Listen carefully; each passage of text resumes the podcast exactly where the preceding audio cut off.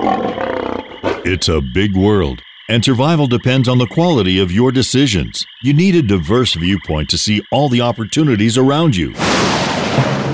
Now is the time, and this is the place. This is the Ellis Martin Report.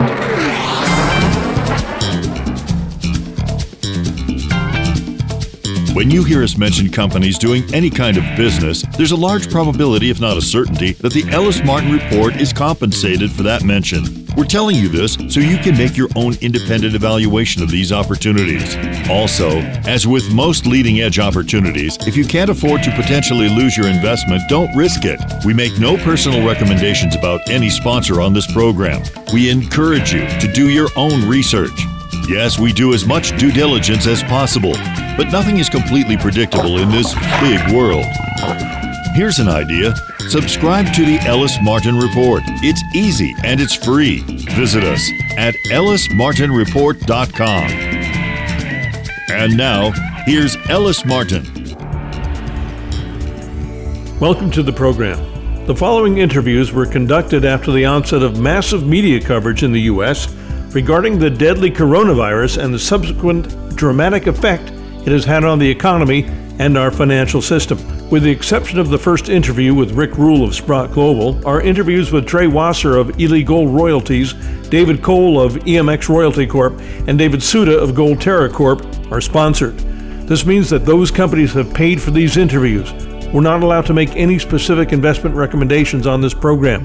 We only ask that you consider the logic, factual content, and opinions of our guest and the host, that being me, albeit biased as it all may be. Forward looking statements, no doubt, shall be included in today's presentations. Conferences, social gatherings, investor events, lunches, dinners, and such for the time being are not an option for any of us. You can continue to obtain potential investment considerations by listening to the Ellis Martin Report. Thanks for joining us. Stay safe. Let's begin today's show. I'm Ellis Martin. Join me for a conversation with Rick Rule, the president and CEO of Sprott U.S. Holdings Incorporated. Mr. Rule is considered one of the top experts on natural resource securities investing. At Sprott, he leads a highly skilled team of earth science and finance professionals who also enjoy a wide reputation for resource investment management. Rick, thanks for joining me today. It's great to speak with you again. A pleasure to be with you. Thank you for having me on. I would be remiss if I didn't ask you about your take on the market right now. We can predict all we want, but we really don't know, or do we? How do you think this is going to shake out for the physical metal? I'm talking about gold and the equities. Well, I love your use of the word predict.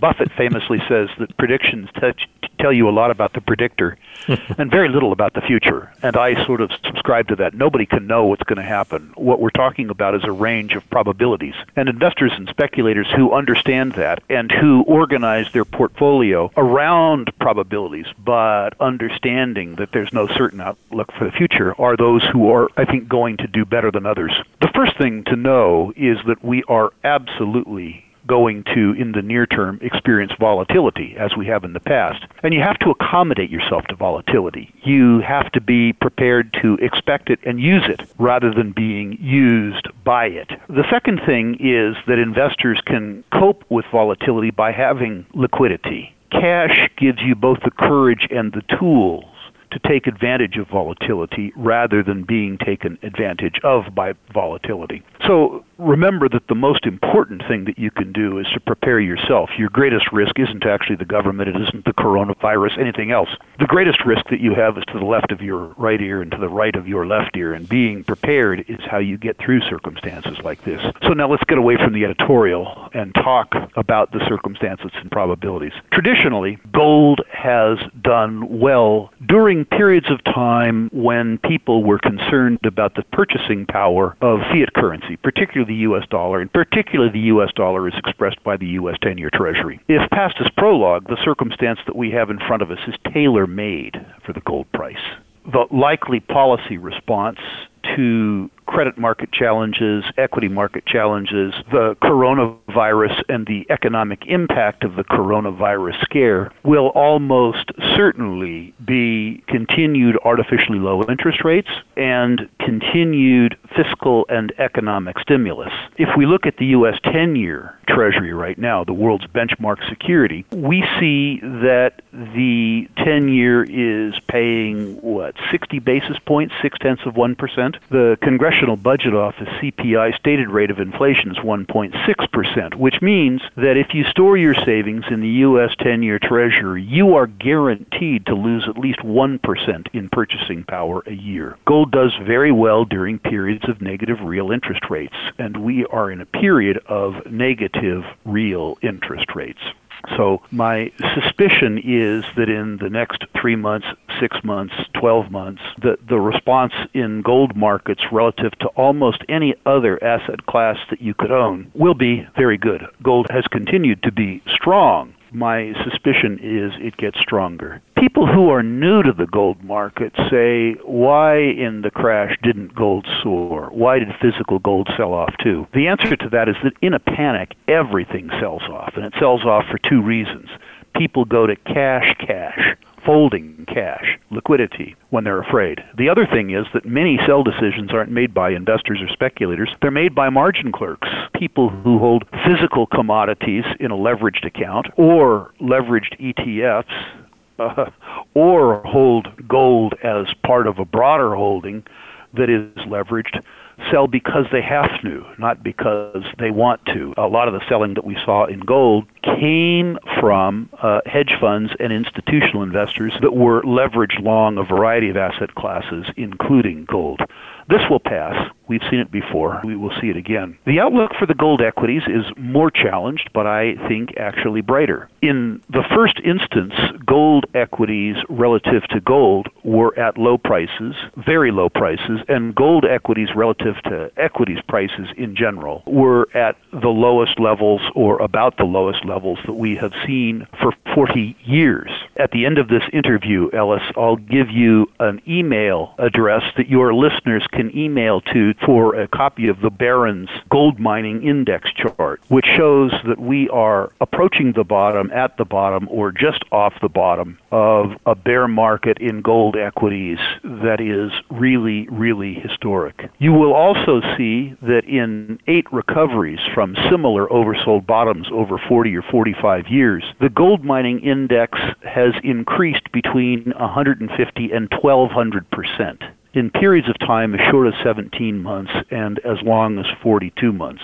So the lesson that the people will see from the chart goes very much to your question. If history repeats itself, the gold equities are cheap, and the recovery, when it comes, could be very, very dramatic you are taking more risk, obviously, buying the gold equities than you are buying the gold, but you are doing it for higher reward. Your strategy really depends on who you are as a speculator, what you can afford to risk both financially and psychologically. The first stocks that move in a gold stock rally are the largest, highest quality, and most liquid. They are also the ones simultaneously that have the least risk. When gold investors work up the courage to come into the gold equities markets, they start with the big biggest, best, and most liquid stocks. And more importantly, when the generalist investors come into the sector, they do the same things.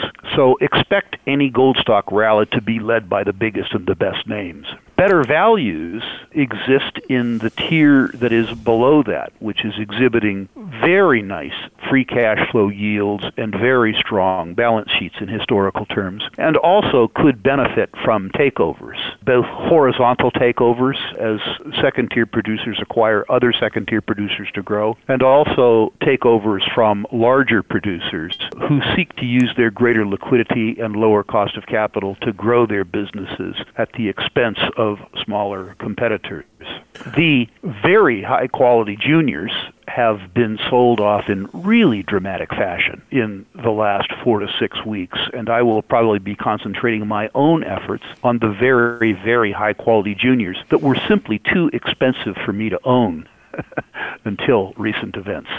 So, how your listeners and subscribers take advantage of the situation will depend as much on their individual circumstances as they do on the markets. So, you are getting ready to use some of that powder, aren't you? And are you going to be looking at all three tiers that you mentioned? The majors, which some of my other friends that are fund managers are investing in right now, and then the mid tiers and let's say juniors with partnerships with some of the majors? I have begun tiptoeing into all three sectors already. I would suspect that most of my own investments and investments that I make on behalf of clients will take place in the below $1 billion market cap space simply because information in that space is much less broadly distributed, and Sprott spends a fortune trying to outcompete other managers in understanding that space. Whether or not that's appropriate for your listeners really depends more on your listeners. It's appropriate for us because we've done it for 40 or 45 years and it's treated us very well over time. I wanted to ask you about some of the calls that you're getting without mentioning any names. Are your clients, Sprott clients, both in the physical metal area, feeling very calm right now? I think the question goes to the client response. We are making the assumption that our client base is large enough that it's probably representative of the precious metals and precious metals equities markets. The answer to that is that the response is varied, but generally very, very positive. We're seeing extraordinarily strong interest in the Sprott exchange traded precious metals product with new buyers and asset management growth that's really dramatic in a historic sense. We are seeing the same interest being reported to us by physical bullion dealers. There's very strong demand for physical gold, whether in the form of our own exchange traded trusts or in the more conventional physical products. We are seeing long term clients of Sprott, people who have been with us for 20 or 30 years through prior cycles, calling looking for guidance on deployment. That is saying, okay, I've been through three or four prior declines. I understand what the market likely looks like coming out of this.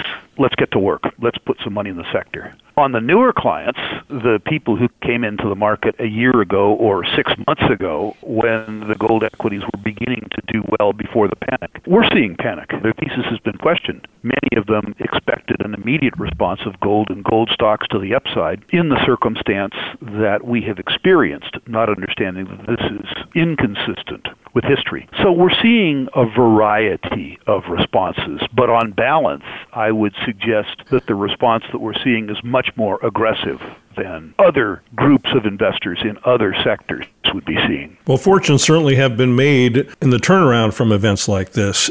Have you factored into your calculus over years a black swan event? Uh, not predicting when they're going to happen, of course, but you certainly are leery of them. Haven't you been?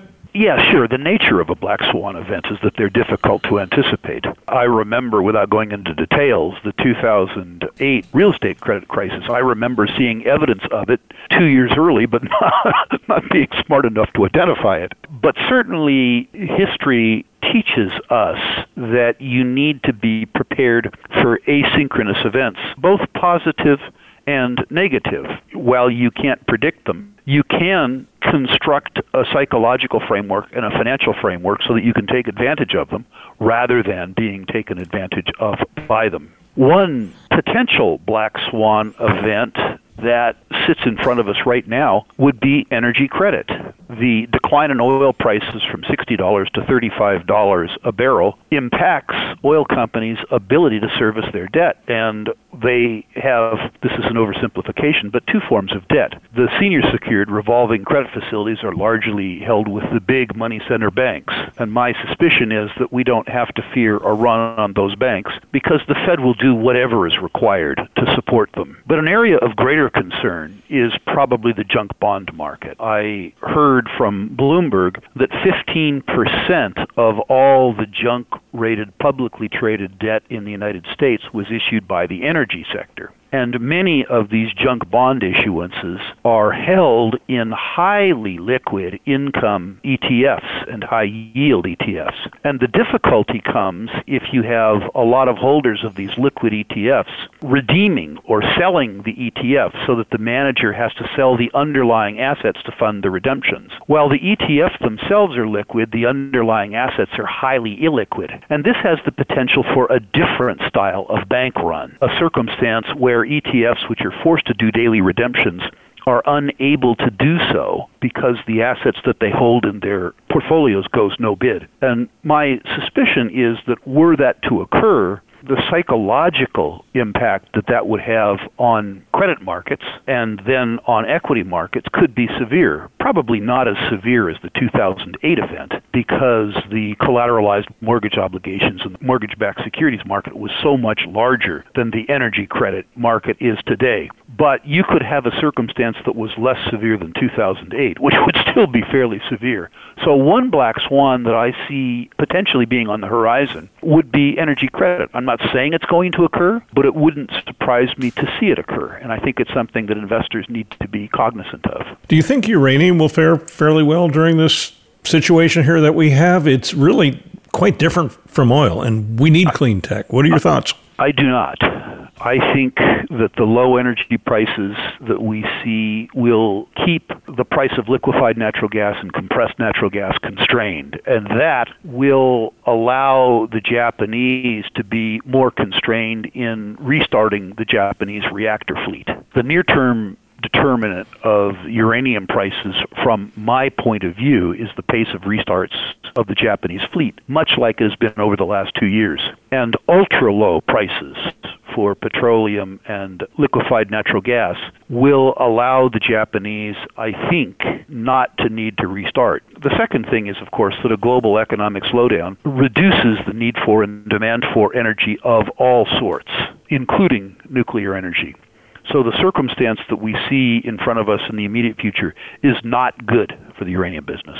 The main reason I initially requested this interview with you was to discuss royalty companies such as Ely Gold and EMX Royalty, which were both at the last Sprott conference that I attended in Vancouver. I believe it was the end of July, beginning of August last year. And you've invested in these companies, I believe. And my guess is because they're fairly well de risked as opposed to a lot of the other uh, equities in the market. But I'm going to allow you to answer that question for yourself. Let's start with a broader discussion of the royalty and streaming companies. Okay. This is a sector that I really love. From the biggest being Franco Nevada, all the way down through the smaller ones, like the names that you've suggested. And I want to hasten to tell your listeners that none of this should be interpreted as, as investment advice. Nothing I talk about in terms of any of these names should be considered investment advice. I don't know you. I'm talking about my own portfolio. Agreed. The truth is, I love, I love the sector. Royalty and streaming companies, that is the big ones at least, frequently enjoy 80% operating margins in an industry where the industry average is more like 10 or 14% margins.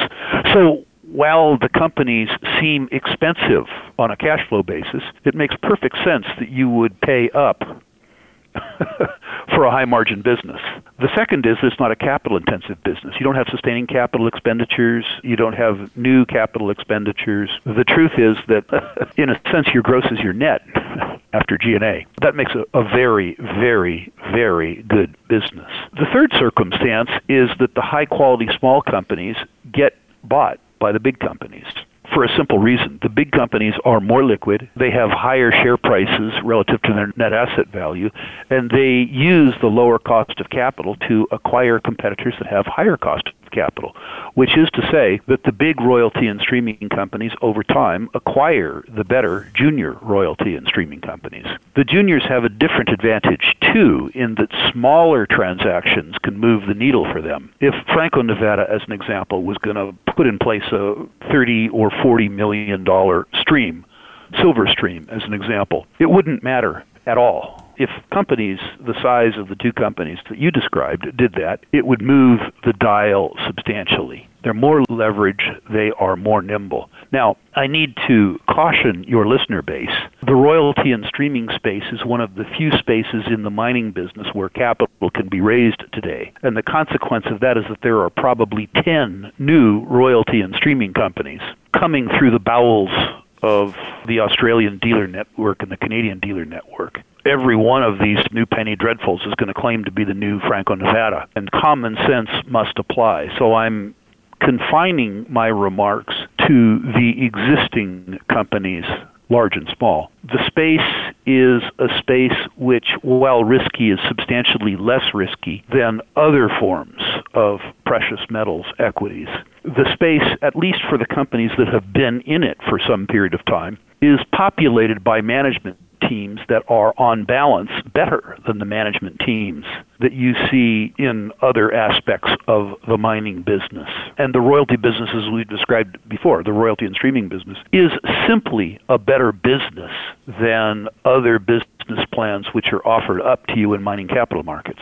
Rick, is there anything else you'd like to add? There is. One of the things that I like to do in interviews like this is allow the audience of the interview to access the body of knowledge that we have at Sprott. Specifically, any of your listeners or subscribers who want can email me personally the email address to use is rankings, R A N K I N G S, at sprottglobal.com. In the body of your email, not as an attachment, include your current natural resource portfolios, including, of course, your royalty and streaming companies. And I will rank your portfolios, the companies, 1 to 10, 1 being best, 10 being worst, and comment on individual securities where I think my comment has value. I will also include by email a 100 year commodity chart to show your listeners where we are in terms of valuations relative to where we've been over the last hundred years, and a copy of the Barron's Gold Mining Index, which will put the current level of gold equities in a historical context. I think a picture's worth a thousand words. And these two charts are wonderful indications of what the future might hold for us as natural resource and precious metals investors. And of course, having your portfolio reviewed on a 1 to 10 basis, 1 being best, 10 being worst, and getting comments is always worthwhile in terms of the implementation of the strategies that are suggested by those charts. Once again, names and symbols in text, send it to rankings, R A N K I N G S, at sprottglobal.com. Rick, it's always a pleasure to speak with you. I've enjoyed our conversation. Thanks for joining me today on the program. My pleasure. Thank you. I've been speaking with Rick Rule, the president and CEO of Sprott U.S. Holdings Incorporated. Learn more about Sprott Global by visiting their website, sprottglobal.com. High quality but undervalued mining stocks are finally starting to attract the attention of investors. Get the latest news and resource stock investment opportunities with a subscription to Resource World magazine. Published six times a year, Resource World features in depth articles on mineral area plays, commodities of interest, and valuable investment insights by highly qualified market analysts, geologists, and mining journalists. Go to resourceworld.com to find out more. Remember, all companies showcased on this program have paid for the privilege to be interviewed by Mr. Martin. Should you consider investing in them, do so at your own risk. I'm Ellis Martin. Join me now for a conversation with Trey Wasser, the president and CEO of Ely Gold Royalties trading as ELY on the TSX Venture Exchange and ELYGF in the U.S. on the OTC. Gold Royalties is a North American emerging royalty company with producing and development assets focused in Nevada and the western U.S. Its current portfolio includes a number of deeded royalties and option properties, which are currently generating revenue. All portfolio properties are sold or optioned on a 100% basis, while the company retains royalty interest. Its option properties will produce royalties if exercised.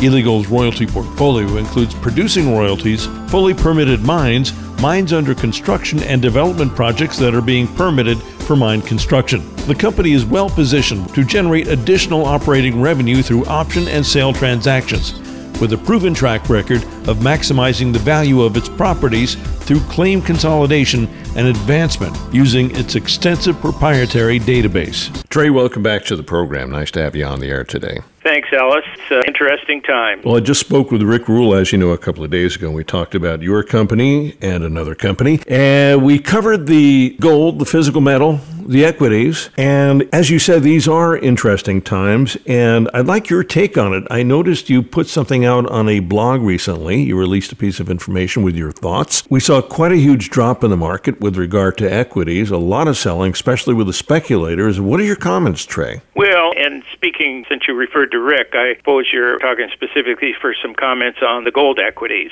Correct. Well, I think last week was a very interesting week, and a couple of things. We entered last week, and actually for over the last month, have had record long net long positions by the speculators in gold futures. And that's something that usually doesn't carry through on to new highs. So we've actually been looking for a pullback in gold. And actually, at the first part of this market decline for the Dow and other markets, gold held up very well. But last week we had a washout of the speculative long position. And these are guys that are leveraged hedge funds they're also in the gold ETF. So that paper gold is what took a big hit and drove the price down from high 1600s to the low 1500s. And then yesterday, a test of support at 1450 and that support held and we hopefully now have washed out some of those speculators and have this market a little better positioned but in the face of this paper selling, I talked to some of my dealers, and I know Rick mentioned this too, is that huge demand for the physical metal. The U.S. Mint is out of Silver Eagle dollars. You literally can't buy them without paying a huge premium. On the gold side, I noticed Kitco, for example, is not selling anything into the United States for the most part. My dealer said, one friend of mine from Minneapolis at Miles Franklin, they have never seen. It's just unprecedented the demand that they saw for the physical metal. So that tells you something that there's huge demand for the physical, but really we just needed to flesh out the speculators, and that flesh out was exacerbated or helped, as the case may be, by the fact that these same speculators were probably getting margin calls and having to liquidate or being liquidated by margin clerks. Well, Trey, we saw what happened with physical gold as you just spoke about. Now, tell us about the equities because that's what I'm most concerned with, as well as our listeners. Well, that's another story of, in some ways, paper versus physical, but it really was a function of the ETFs versus the stocks themselves. And we've all heard these stories and the concerns as all the markets have turned more and more to these ETFs as a way of investing and what the dangers of that can be. And in an illiquid market, or fairly illiquid market like the gold space, this is what happened last week is that the ETFs, selling in the ETFs, just compounded the drop in the gold prices. Now, what happens with the ETF is you have a group of approved specialists who are called the APs that are supposed to keep the prices of the underlying stocks in line with the price of the ETF, and that premiums and discounts on the ETF should never move 1% in either direction. But what happened last Thursday was that the ETFs were dropping so quickly that the APs could not keep up. And uh, even though they kept pounding the stocks down, there wasn't enough liquidity to continue to sell enough stocks. There weren't enough buyers at any price. So the ETFs, the main ones, the GDX and the GDXJ, closed Thursday at about 10% premiums to their net asset value. In other words, if you bought the ETF for $10, you were only buying about $9 worth of stocks. The other ETFs that are in there that really cause the problems are those three times and double time ETFs. And those, the JNUG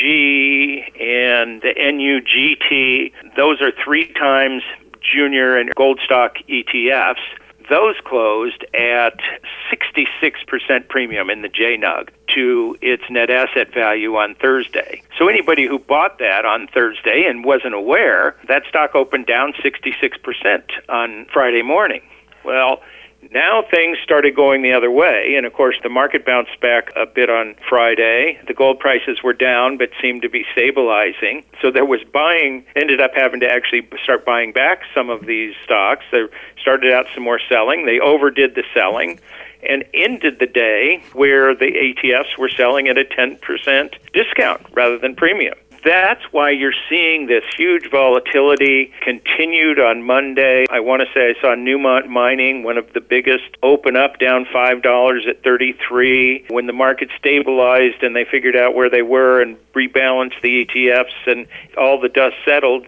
The stock traded as high as 42. I want to say it closed around 39 or 40. And that was on a day where gold was still down. So the ETF situation is something that has really exacerbated exacerbated the selling in some very good stocks. The ones that are picked for these indexes, even in the junior space, are some of the better companies and producing companies and very strong junior exploration companies, as well as the royalty companies. How is this affecting your calculus going forward with Ely? Does it change it at all? I would think it would just encourage you to pick up more royalties like you just did here in Nevada. Well, we are seeing more opportunities come forward. Interestingly, you know, some of the deals that we've announced, needless to say, the sellers are very nervous and wanting to close as quickly as possible. But some of the other offers we've had out to people are now they're rethinking and saying, well, boy, maybe I should have the cash here as opposed to this longer term royalty position. So we are seeing more opportunity and luckily for us, our stock has held up fairly well, and we're in a position to be able to take advantage of those. And how will you do that? You're cashed up? Do you have a line of credit? We have a line of credit that we received last year from Eric Sprott for six million. That's Canadian, but we did go ahead and draw on that line of credit about two weeks ago and converted it to U.S. dollars, anticipating some strength in the dollar and weakness in the Canadian dollar with the oil price situation. So that's proved out to be a good move. And of course, the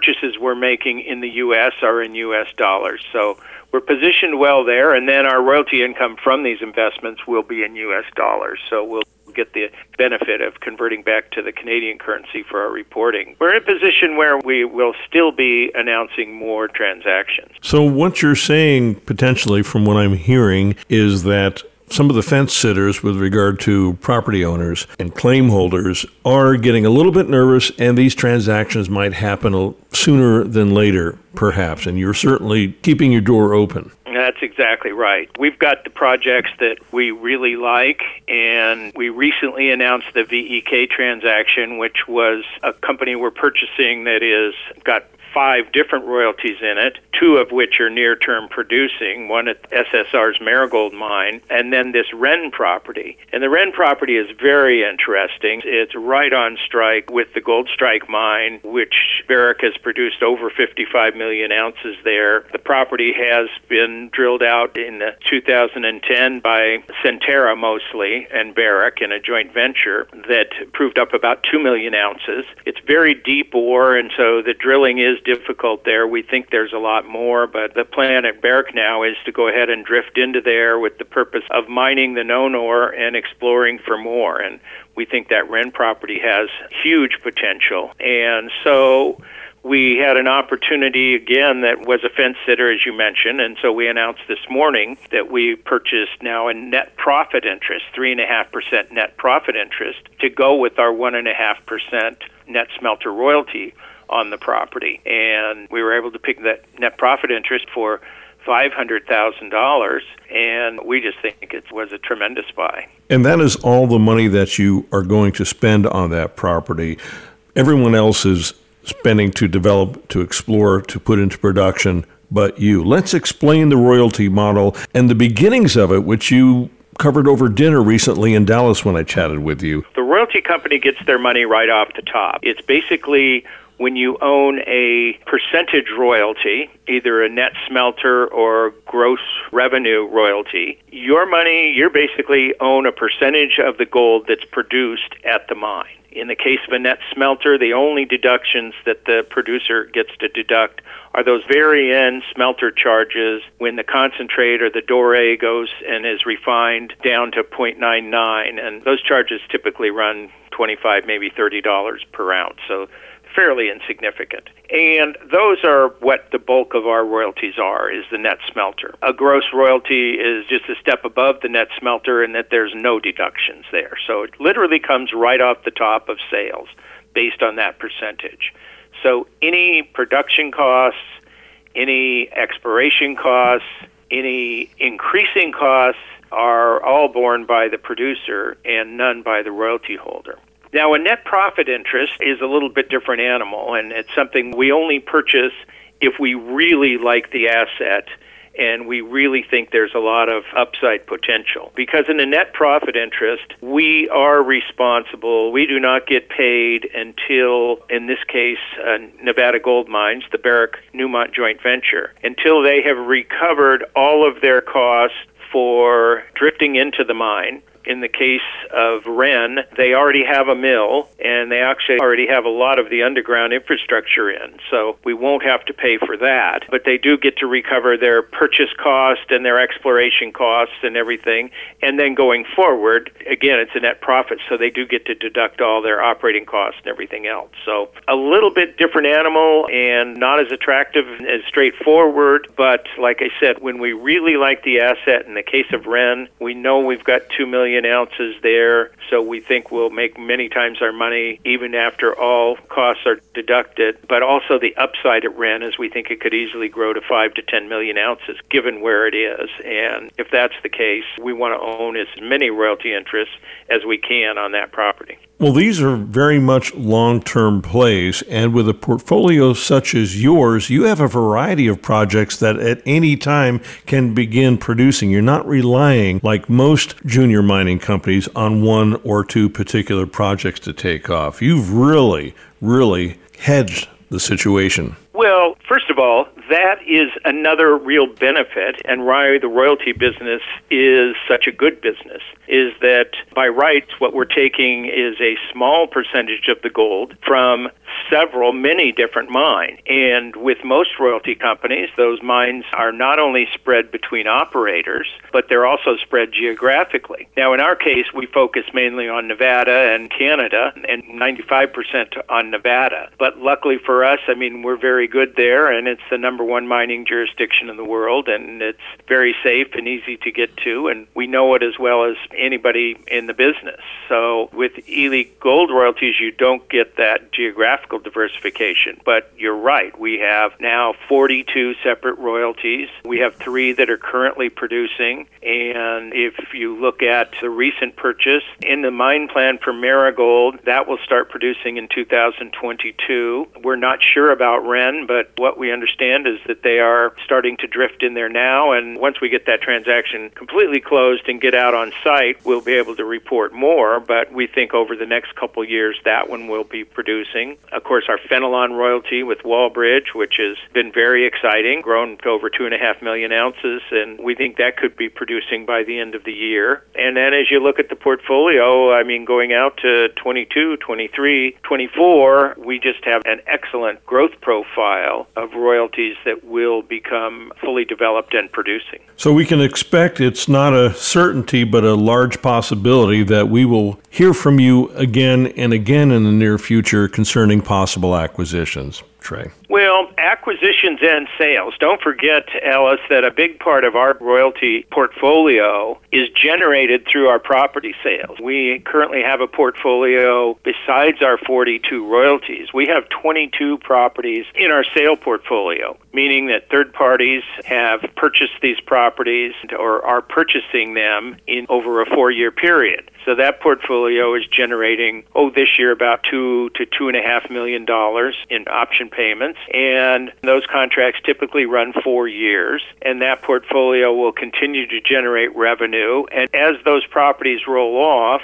and the option contract is completed, in other words, if they make all the payments, they get 100% of the property, and we keep a net smelter royalty. So that portfolio has some hidden gems in it as well. We focus on properties that are at or near producing mines, and then sell those properties to the companies that are producing at the mines. So those properties don't have to become large enough from a resource standpoint, a discovery standpoint. They do not have to be big enough to warrant building a mine. The mine is already there. They will just be properties that are explored and developed and the resources grown. Many of them have resources on them already, but those properties will become added mine feed and extend the mine life of a mine that's already built and operated. Well, these are certainly very trying times for our nation, but the opportunities that are here now and arriving in the future are certainly making me happy today. Well, it is interesting times, and we understand that our shareholders and potential shareholders are looking for opportunities, but certainly waiting to see what the outcome is going to be here. And I'm sitting here in Dallas, Texas,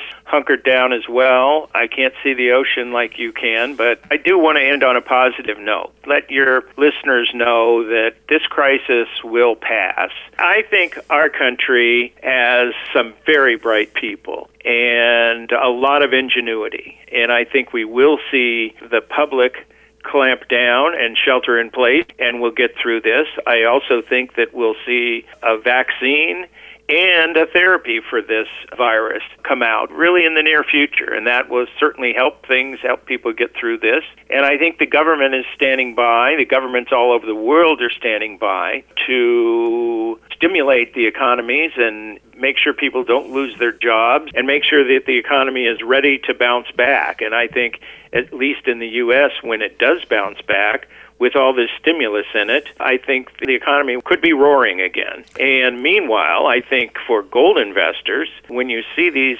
countries around the world printing money for this problem now, similar to like in 2008, you see gold is going to be a beneficiary. And with this recent pullback, very similar to what happened in 2008, gold pulled back during the heat of the crisis and when it was sell what you can not sell what you want to, and raising cash to cover other losses, that gold pulled back. But once the dust settled, gold more than doubled from there and went on to set new highs.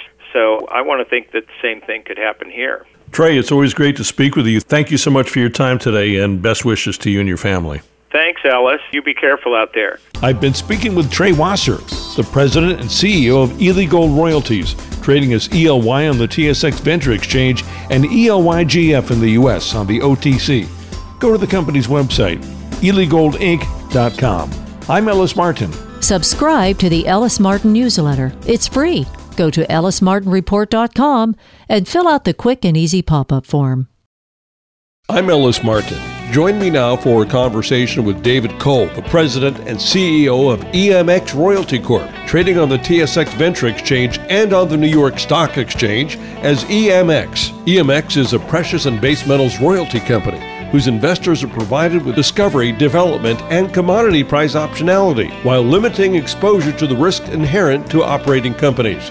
EMX has a sizable global portfolio of assets and has currently over $70 million in the treasury and no debt. Dave, welcome back to the program. Nice to talk with you today. My pleasure, Ellis. Always good to be here. How you holding up in self-isolation there in Denver? Well, I was out playing tennis yesterday. I'm not sure we're allowed to do that again today because we just got shut down, but things are going really well here. Super healthy. I'm taking lots of vitamins, getting lots of sleep, so I've never felt better. You know, I've been taking zinc. Funny you should mention that. I've been taking zinc now for about six months because in our business we travel a lot, and I'm always paranoid of getting sick. And zinc has been really good after a meal to build up your immune system. I take the tablets. I also take the Cold-EEZE, although I don't have a cold. That's like a tasty zinc cough drop that you can take after every meal. What are your thoughts on that? That's interesting you brought that up. I'm a huge zinc fan. I've been taking zinc for a long time, always trying to fight those colds that we get while we're traveling around talking to investors and doing deals and looking at properties. So you'd be very interested to know that there's some key information available at medcram.com where they talk about the importance of zinc ionophores. And Elon Musk actually has been highlighting this. He's a fan of this stuff. And these zinc ionophores, which would include hydroxychloroquine and chloroquine and quercetin, quercetin is available over the counter. And what they do is they help take the zinc that's in your body because you're taking it in your multivitamin pill or you're taking your zinc supplements. It helps take that zinc and actually put it into the cell. And then when the zinc is in the cell where the virus attacks, the zinc interferes with the RNA, DNA replication mechanism of the virus and helps stop the virus in your body. And so those are very, very, very important. We've always known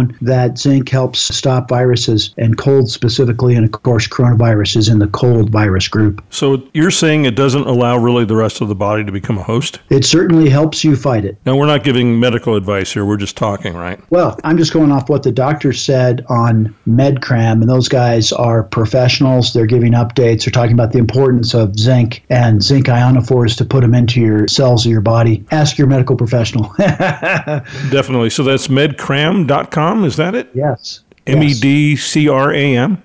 com. Okay, very good information. I just did a piece a few days ago. I don't know how many people saw it, but I, you know, have extra time right now. So does everybody. I did a piece on the value of copper being an antibacterial agent, really a metal that's been around forever. I understand the ancient Egyptians, I could be wrong here, were using it to protect their water. In fact, even bacterial water, water that was dirty, left in copper, the bacteria dies after a while. What do you know about this being a big advocate of copper? I keep a plate of copper in my water storage tank up at my cabin for exactly that reason. And that's one of the reasons why copper is such a great material to use in your piping in your home. So all high-end homes have copper piping as opposed to PVC, and that's because that copper is antibacterial. And you're entirely right about the ancient Europeans storing water in copper vials and vessels as a mechanism to keep the water clean. You know, Robert Friedland talks about this all the time. Of course, he's a monster copper bull, but uh, he talks about the utility of copper on surfaces. So does that mean we can see perhaps a change in how surfaces are being made, recovered? Would we see countertops? Would we see surfaces in airplanes? I mean, all that covered with copper in the future, is that a possibility? And can that drive the market? Because that's what I'm pushing right now, because we've never had a lot of love in the copper space. And I know you have some copper properties. I'll let you talk now, Dave. Go ahead. yeah. this, is, this is really good stuff. You know, here's the deal we don't need any new uses for copper. There's so many uses of copper already, but one more use, just stack it on, right? Its antibacterial properties are definitely important. And should they have more copper coated surfaces in hospitals and doctors' offices and in your home and your kitchen? Absolutely. Absolutely, they should. We should.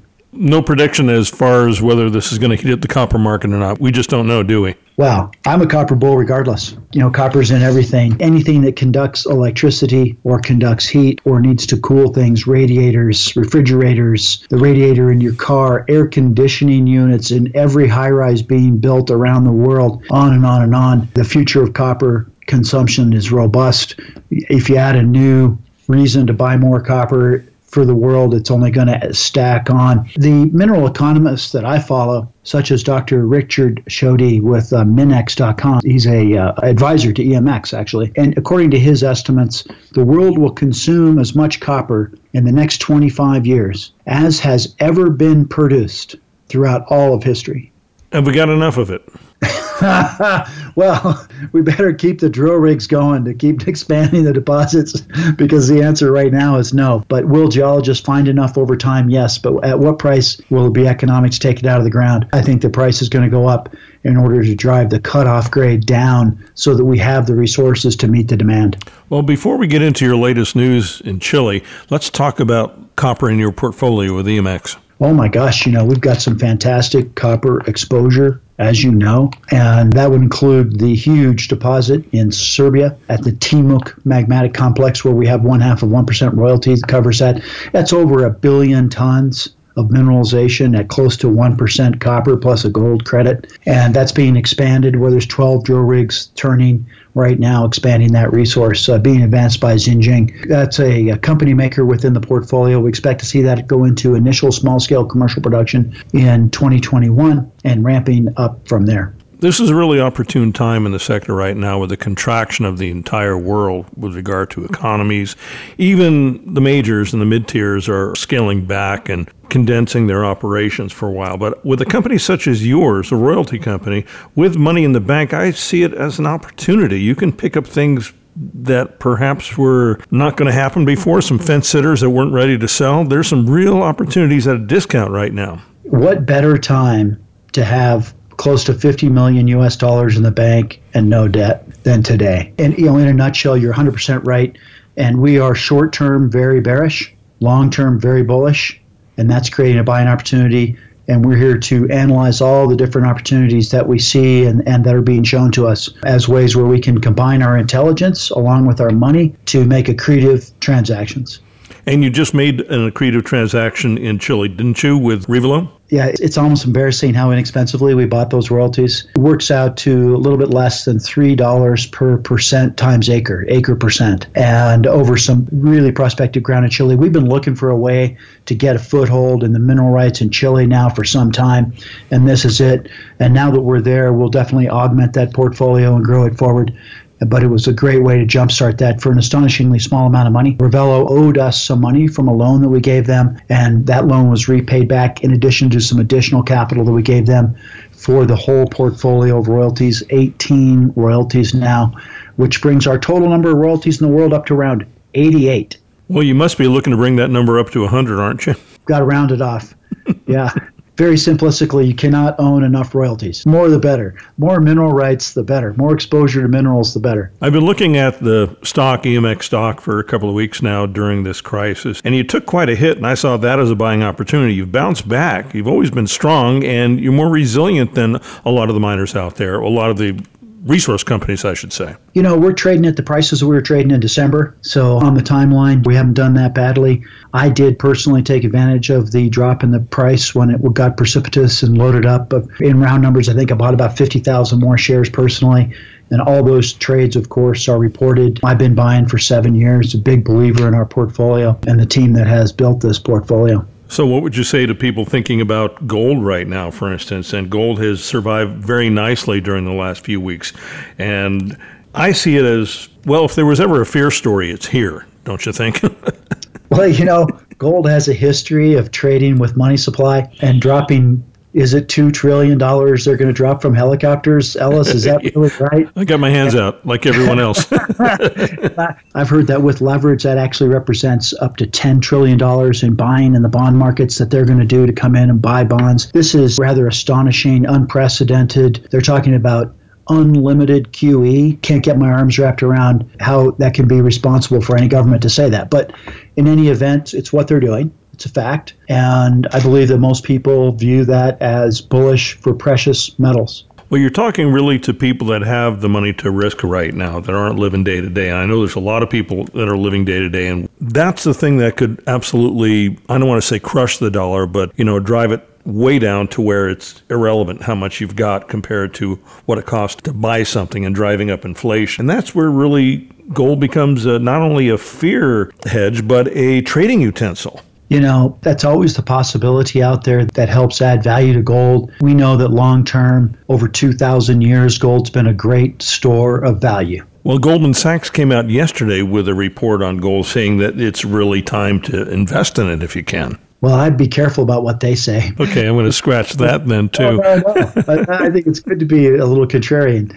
We've always loved gold; it's a great commodity to be exposed to we want to continue to increase the amount of gold we have exposure to around the world, Ellis, every day. All right, the next three months, what's the plan for your team with EMX? What have been the directives from high atop your yeah, mountain in so, Colorado? Yeah, we've been spending some time thinking about this subject and talking about this subject right in the last few days. And what we want to do is we want to direct our greatest intellectual talent towards the 50 million bucks that we have in the bank and how to most astutely allocate that capital to the benefit of our shareholders. And so that's where we're focused. We're focused on sleuthing and identification of opportunities and then doing due diligence on those. We had an amazing financial mixer in Malibu just before the lockdown here, and your VP of Investor Relations, Scott Close, did an amazing presentation. And there were a lot of new eyes and ears on the company here in Los Angeles, which really isn't used to being exposed to the resource sector. We had Guitar Shorty playing, was a great musical event. I hope to do it again. We hope to have you down here for the next event. I know you're big fan of music. Kudos to you for reaching out beyond the sector to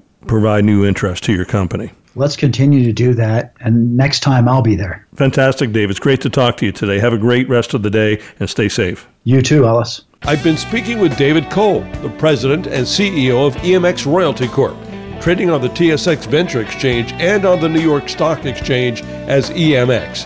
Go to the company's website, emxroyalty.com. I'm Ellis Martin. Subscribe to the Ellis Martin newsletter. It's free. Go to ellismartinreport.com and fill out the quick and easy pop up form. I'm Ellis Martin. Join me now for a conversation with David Suda, the president and CEO of Gold Terra Resource Corp, trading under the symbol YGT on the TSX Venture Exchange and in the United States as TRXXF. Gold Terra owns a 100% interest in the Yellowknife City Gold Project, encompassing 790 square kilometers of contiguous land within 12 kilometers of the city of Yellowknife. The project is located in the prolific Yellowknife Greenstone Belt, covering 70 kilometers of strike length along the main mineralized break in proximity to the former high grade Con and Giant gold mines, which have produced over 14 million ounces of gold.